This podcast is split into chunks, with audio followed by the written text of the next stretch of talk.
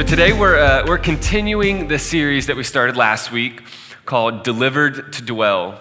Uh, and this series is a uh, journey with God through the life of Moses. That's what we're calling it. Delivered to Dwell, a journey with God through the life of Moses. And we uh, just began this sermon series last week, and if you didn't have a chance to be with us last week, uh, I would really encourage you to go back and listen maybe to the podcast at some point this week or in the next couple weeks. We, we spent the whole week just kind of laying all the foundations and all the groundwork for what this series is going to be about and just some of the big themes, what God is doing in this story. That'll be really helpful for you if you're going to stick with us for the fall.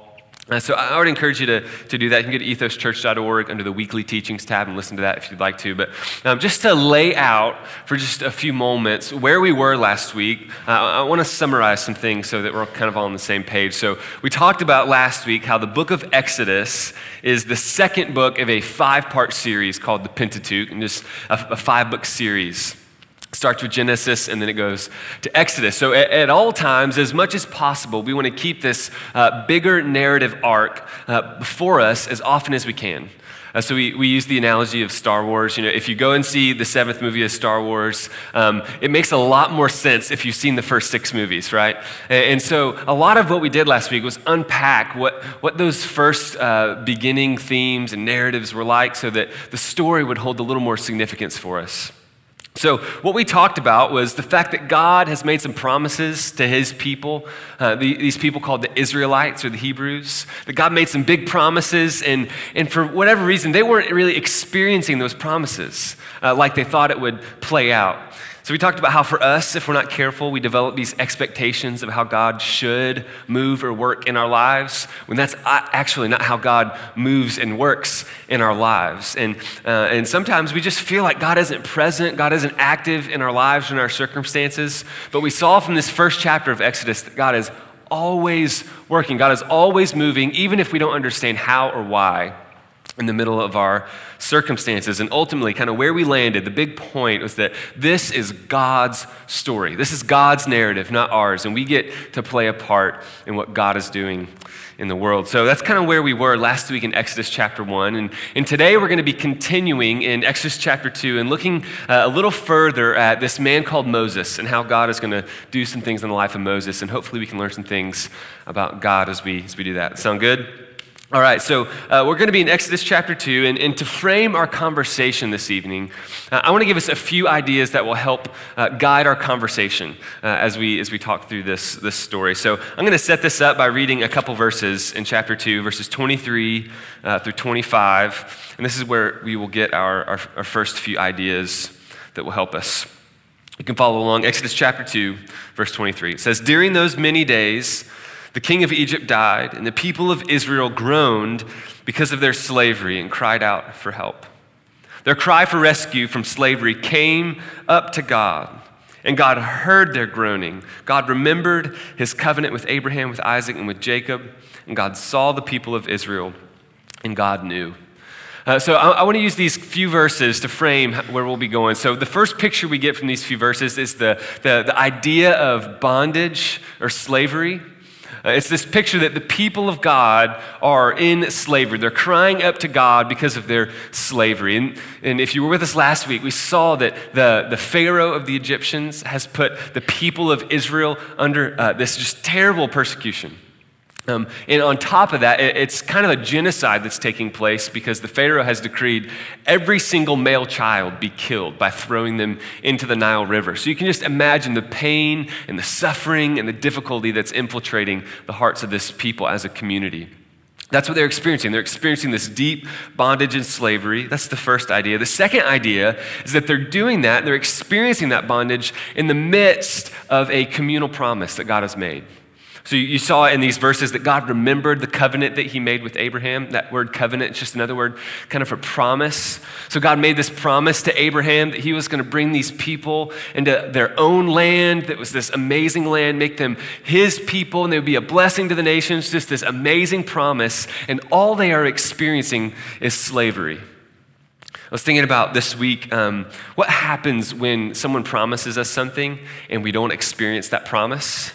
Um, you know, when you hear the 15,000th uh, diet commercial on TV, or um, you're just like flipping channels and you see QVC again, they're just doing some other diet or some other ab workout, and they just promise these amazing things, right? They're like, try our microwave meals. Uh, I know microwave doesn't really make healthy food, but if you try our microwave meals every day for like three years, you'll get like eight pack abs, and it'll be amazing.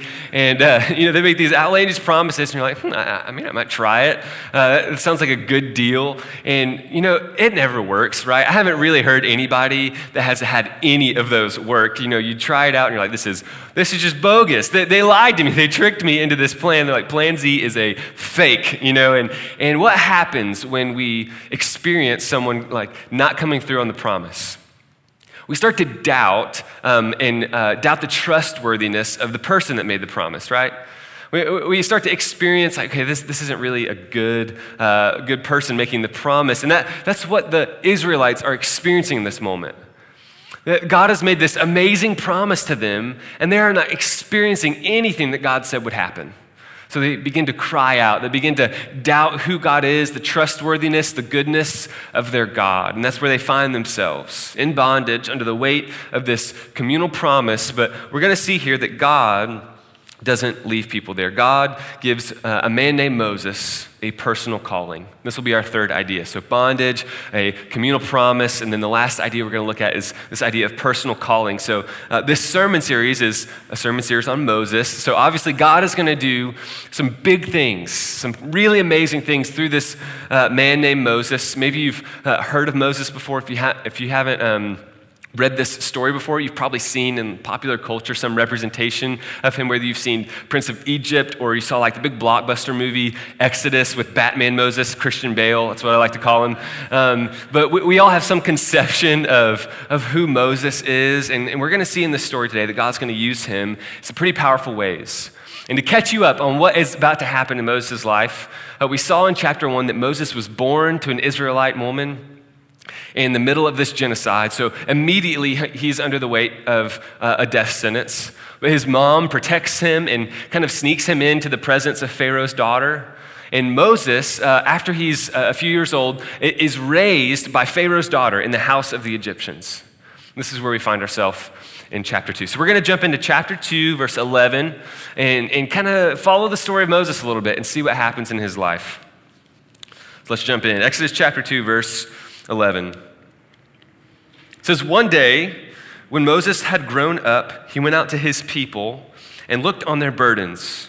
And he saw an Egyptian beating a Hebrew, one of his people. He looked this way and that, and seeing no one, he struck down the Egyptian and hid him in the sand. When he went out the next day, behold, two Hebrews were struggling together, and he said to the man in the wrong, Why do you strike your companion? He answered, who made you a prince and a judge over us? Do you mean to kill me as you killed the Egyptian? Then Moses was afraid and thought, Surely this thing is known. And when Pharaoh heard of it, he sought to kill Moses. But Moses fled from Pharaoh and stayed in the land of Midian, and he sat down by a well. So we get this picture in the first part of uh, these verses that Moses is this man who was born into a heritage of the Israelite people uh, but has been raised in the household of the people who are, who are oppressing his people.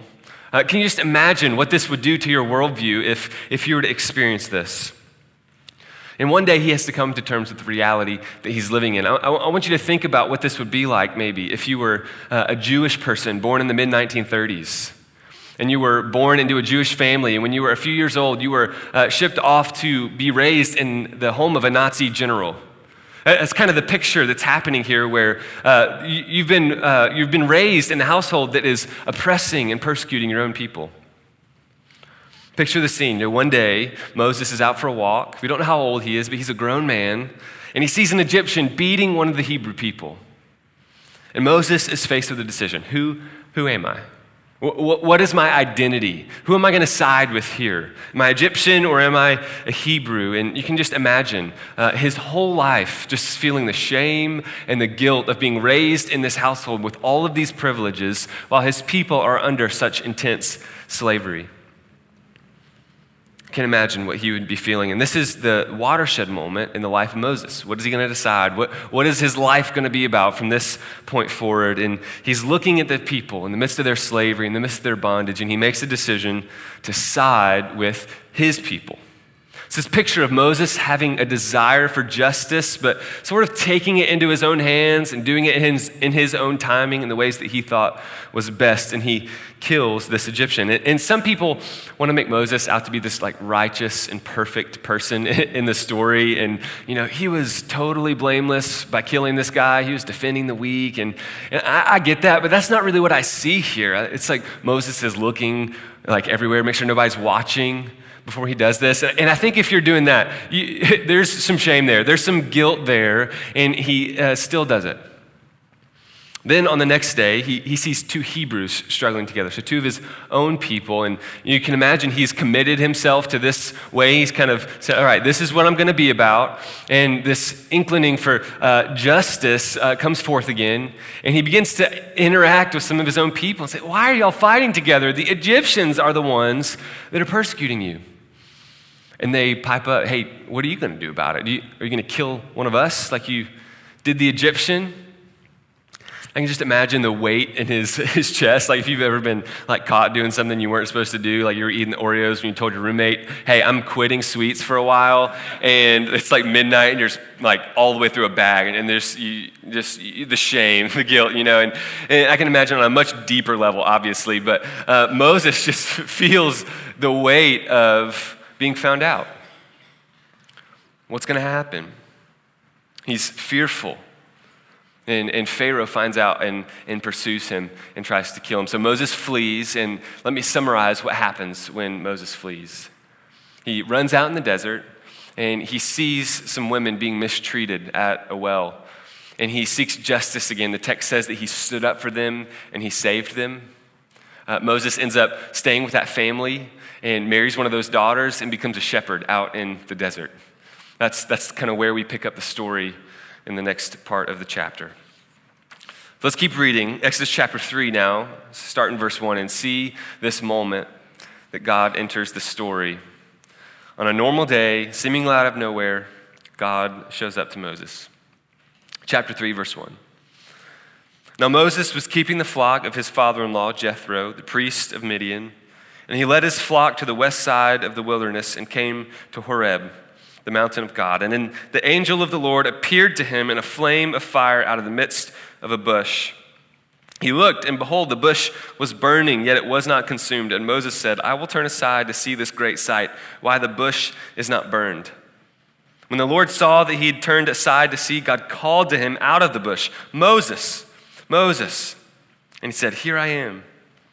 Then he said, Do not come near. Take your sandals off your feet, for the place on which you are standing is holy ground. And he said, I am the God of your father, the God of Abraham, the God of Isaac, the God of Jacob. And Moses hid his face, for he was afraid to look at God. Verse 7. Then the Lord said, I have surely seen the affliction of my people who are in Egypt and I've heard their cry because of their taskmasters. I know their sufferings, and I have come down to deliver them out of the hand of the Egyptians and to bring them up out of that land to a good and broad land, a land flowing with milk and honey, to the place of the Canaanites, the Hittites, the Amorites, Perizzites, Hivites, and Jebusites. And now, behold, the cry of the people of Israel has come to me, and I have seen uh, the oppression with which the Egyptians oppress them. Come, I will send you to Pharaoh that you may bring my people out of Egypt, the children of Israel out of Egypt. So, this part of the story is a little more, more familiar to us, maybe, if you've uh, been familiar with the story before. Uh, this is the scene of the burning bush. You know, Moses is just like hanging out with his sheep, like he does, and, and he sees this bush on fire, and it seems kind of nonchalant in the text. He's like, oh, let me go and see this bush, which is on fire. I'd be like freaking out, losing my mind. But once the bush like starts talking to him, that's when he, he kind of realizes something is really up, and he is terrified. He falls on his face, and God uh, intervenes in this moment to call Moses uh, to do something amazing. We're going to hopefully have time next week to look at this scene of the burning bush a little more closely. But what I want us to see here is this idea that uh, God's people were in the midst of bondage and slavery. They were living under the weight of this huge communal promise that God would do something and bring them out of the land into a good land. And He's going to personally call Moses to deliver his people. This is the story we see in Exodus chapters 2 and 3. This is typically the part of the sermon. You know, we've looked at the text, we have looked at the narrative a little bit and seen some of the themes there. And typically we use this moment to then transition to, okay, what, what does it mean for us? How do we take this and like go into our jobs and go into our classes? And, and we do this a lot. Um, I think if we do this on too much of a surface level sometimes, uh, we miss out on some of the deeper things that God wants to show us in the narrative it would make sense to go, okay, so what's my Midian? You know, like, where, where have I run from God in my past? What's the Egyptian that I've buried in the sand? You know, like this is this is kind of how we can make the text really allegorical. A lot of young people uh, ask the question, you know, like, what is my burning bush moment? Like, when is God gonna just come down and just give me the trajectory of everything He wants me to do for the rest of my life? You are gonna do this, and this, and this, and this, and this. You're gonna marry this person, and it's gonna be great. He's gonna give it to me, download it all at once. You know, that, that's kind of the, the allegorical way to interpret this story. And these are not bad questions. They can lead us to good places with the Lord, but I think there's something deeper that it's kind of like when you dig a well and you dig it kind of shallow, the, the water can be muddy. It's not really clean and life giving water, but if you really dig down deep, you begin to get uh, clean, uh, refreshing water. And this is kind of the picture I want us to show. And so, instead of entering into the story and thinking about, okay, um, what, what is my burning bush moment, and, and sort of putting ourselves in the story of Moses, um, I think rather uh, we should do it a little bit differently. I think this reveals that we often want to put ourselves in the story as the hero or the heroine. You know, we, we read a story, we watch a movie. Uh, you know, every single story that we encounter, we typically dream about and think about being the hero, the heroine. So we watch The Hunger Games, we're like, I'm Katniss. Um, I, I, am in full flesh. I, she, me and her, we're the same. And, you know, we, we put ourselves in the, the position of the hero. I think this tendency uh, is from our culture, not from the scriptures. We talked about our celebrity culture last week, how, you know, and social media just fuels this idea that everyone always wants to know what we're doing and wants to know what we're thinking. And it's kind of all about us and our dreams and our narratives. And our culture just fuels this in our lives. We dream about what it would be like for us to be the protagonist of every situation. And here's, here's the truth of it I think that when we're looking at the story of Exodus, and we want to put ourselves in the story so that we can learn about God and learn more about who we are um, we are not Moses in the story. Uh, we are not the hero or the heroine. We are not the protagonist. If we want to put ourselves in this story in, a, in maybe a deeper way, we put ourselves in the, the story by becoming the Israelites. We're under the bondage of an enemy, living in a land that is not our own, under the weight of a communal promise, and God has already sent the hero. That's the good part. God has already sent the hero to deal with the enemy and to deliver us out of that land under that oppression and slavery and deliver us into this new life in the presence of God. And that hero is Jesus. So when we look at the Old Testament, uh, whenever you're reading the Old Testament, all of it is going to be pointing to the person and the work of Jesus. So the story about David and Goliath, it's not about some little boy like slinging a stone and killing a giant. It's about Jesus defeating the enemy of sin and death. So when we, when we approach this narrative, it's, it's not about, okay, what's my burning bush moment? It's, okay, God sent a deliverer to deliver his people out of their slavery. And this points to who Jesus is. It's almost like a shadow. If you think about how a shadow works, it always points to something. You never look at a shadow and, and just kind of look at it and, all that the shadow is by itself. You think about what it represents. However distorted and changed it might look, it always points to that which uh, is casting the shadow. So, all of this narrative, in one way or another, is going to point to Jesus. It's going to be a shadow of Jesus in the greater narrative that God is writing in the story and in our lives. So, what do we learn about God and what do we learn about ourselves when we put ourselves in the story by becoming the Israelites? I think we learn a few things, and this, this will be in relation to the three ideas we've been talking about ideas of bondage and promise and personal calling. So, the first thing we learn, I think, if we, if we really think about ourselves as the Israelites, is that we are born into slavery just like the Israelites are. We are born into bondage. And while they were born into oppression and slavery from the Egyptians, we are born into this slavery to sin. So, uh, the book of Romans will talk about us being enslaved to our sin nature how none of us are righteous before God, and we, we can't escape the slavery just by uh, willing ourselves out of it and, and trying. We, we need someone to come in and deliver us from the bondage. But it's not just uh, that, it's also that we live under a communal promise as well. For the Israelites, it was the promise that God made to Abraham that he would deliver them out of the Egyptians' slavery and into this new land called the Promised Land. For us, it's a different promise. It goes back to the very beginning when the first people that God created sinned against God, Adam and Eve. And there's this moment in Genesis 3, you can go back and read it, where they rebel from God and their relationship with God is fractured. And in that moment, in Genesis 3, God makes a promise. He's, and he foretells, he talks about the coming of Jesus, and he says, I'm going to fix this. It, it, it's all gone wrong, it's all been fractured, but I'm going to fix it. I'm going to send someone uh, to fix it. And he makes this huge promise. And the promise that was made by God that uh, we all live under now. So, how does God respond to the bondage and the plight of his people? He sends someone to deliver his people from their bondage. One who left the privilege of heaven just like Moses left the privilege of Egypt, enters into solidarity with the people to be their deliverer. The parallels go so deep in this. I love it. Israelites don't go find Moses and earn their way out of slavery, right? It is only by the power of God through someone else that they can get out of their slavery. And the same way for us, we can't earn our salvation with God out of our sin. It has to come from the outside. Jesus has to come and do something in our hearts. That's the way to salvation. So, this story is about God. This story is about Jesus. It's about the narrative of God that God is unfolding across all time. It's so much deeper, so much more rich than just looking at it and saying, okay, what is, what is my burning bush moment? So, what do we take away from this? How can, we, how can we reflect on these ideas in a way that creates worship, in a way that creates devotion to who God is? I want to ask a few questions and point out a couple things as we close. So the first one is to ask the question what are we in bondage to? What are you enslaved to? Sometimes these things are explicitly sinful, you know, sexual sin, um, deceit, lying, you know, th- these types of things that are explicitly sinful toward God. Sometimes they're a little more subtle and it's hard to name. Social media. I was talking to my wife Virginia last night. I was like, I am a little bit in, like enslaved to like just social media, just like scrolling through stuff. It's like it controls me. I'm enslaved to it. I, I, it's something that controls me. You know, what are the things that we're in bondage to? The, the good news is that we have a deliverer.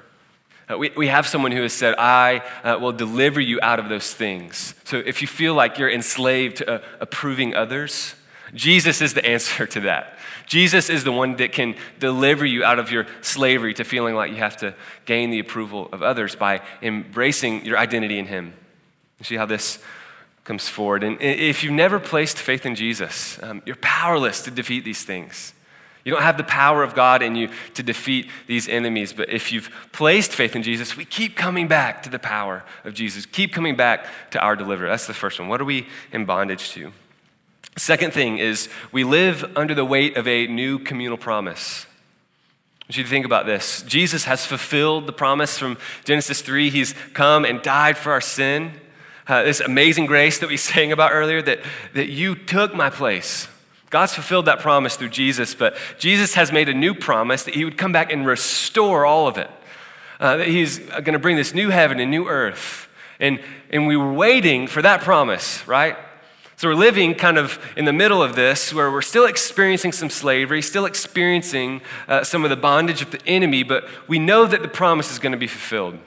And if we're not careful, our experience and circumstances can uh, quench what God wants to do in the here and now. I want to read a verse from chapter 6 in Exodus to sort of illustrate this. You can just listen to it. This is Moses as he's approached the people of Israel, and he's told them all that God is about to do in their midst, and listen to their response. It's chapter 6, verse 9. Moses spoke thus to the people of Israel, but they did not listen to Moses because of their broken spirit and harsh slavery. Think about that. God shows up through Moses and proclaims, I am about to do amazing things in your midst. But because of their circumstances, because of um, how consumed they were with the here and now and what was right in front of their faces that was painful, they totally miss out on what God is doing. They don't see, they're not open to what God is doing. So let's not miss out on what God wants to do in our lives in the here and now because we're so consumed with our circumstances. Let's be open to the Holy Spirit, however, the Holy Spirit want to move in our hearts and in our lives, even in the midst of difficult situations. What are you in bondage to? Um, how are you embracing what God wants to do in the middle uh, of your life now under this communal promise? And lastly, God gives us a daily personal call to follow His Holy Spirit into the world. So even though we're not Moses in the story and we don't always look for our burning bush moment, God has given us His Holy Spirit inside of our hearts to follow on a day by day basis, just like He would give a cloud to the Israelites to follow in the chapters after this. It's just a day by day. Follow me today. Um, I'm going to give you bread today. I'm going to give you what you need today. Follow me. Enter in on what I'm doing. We're simply invited to follow. And we'll come back to this idea a lot in this series that this is God's narrative. God is unfolding a huge narrative across so many generations. And it's about changing our questions from, all right, God, what are you doing in my story? What do you want to do in my life? How can you use me? It's about changing our questions from that to, okay, God, what are you already doing that I can enter into today? Uh, open my eyes to how you are moving in my life so that I can join you in the narrative of making your name great. It's about shifting our, our focus from our narrative to God's narrative. All we're called to do is follow day by day. So every week when we end our gatherings, we, we take communion and we reflect on who Jesus is. And, and, a lot of times we'll have a question or a thought to kind of uh, spur conversation and take it out through the week. And, and sometimes it's really clear uh, what you're supposed to go and do. Uh, and sometimes it's just, all right, let's reflect on who God is. Let's reflect on the ways that God has delivered us from our own bondage. Let's reflect on the promises that He has come through on in our lives. And would that cause us to worship? Sometimes the response to reading this story is just, just to worship. It's not always to go and do, it's sometimes just to come and see and to reflect on who God is. So we take communion together and we remember who Jesus is. We remember uh, the, the, promise of God that is, that is being uh, represented there. We take the, the juice and the bread and we just thank God. We let gratitude rise up in our hearts. What, what has God delivered you from? Where have you experienced the promises of God being fulfilled in your life? Thank Him. Be aware of those things. Reflect on those things and ask God that He would uh, allow you and help you live out of that reality to follow Him in a day by day way as He personally calls you into the places that He's already prepared for you to walk in. So I'm going to pray for us, and then we'll stand up and take communion. God, thank you uh, that, that, you're big and that you're uh, mighty and majestic and in control and orchestrating all of these things. The narrative that you are unfolding uh, in your creation is so unbelievable and beautiful. Uh, we praise you um, that uh, just like you delivered the Israelites, God, you want to deliver us from our sin and things that we feel enslaved to. Holy Spirit, would your power come in this room tonight? For those of us in the room that feel in bondage to uh, whatever it would be, to, to, to uh, specific sins or things that would be more subtle, Holy Spirit, would you reveal those things in our hearts and call us to repentance so that we could walk with you, experience the freedom of your presence and life with you? God, as we spend some time just reflecting on your sacrifice through Jesus, would you overwhelm our hearts with gratitude and worship um, as we remember all that you have delivered us from? To the great lengths with which you went uh, to, to go after our souls, to, to allow us to, to have communion and relationship with you.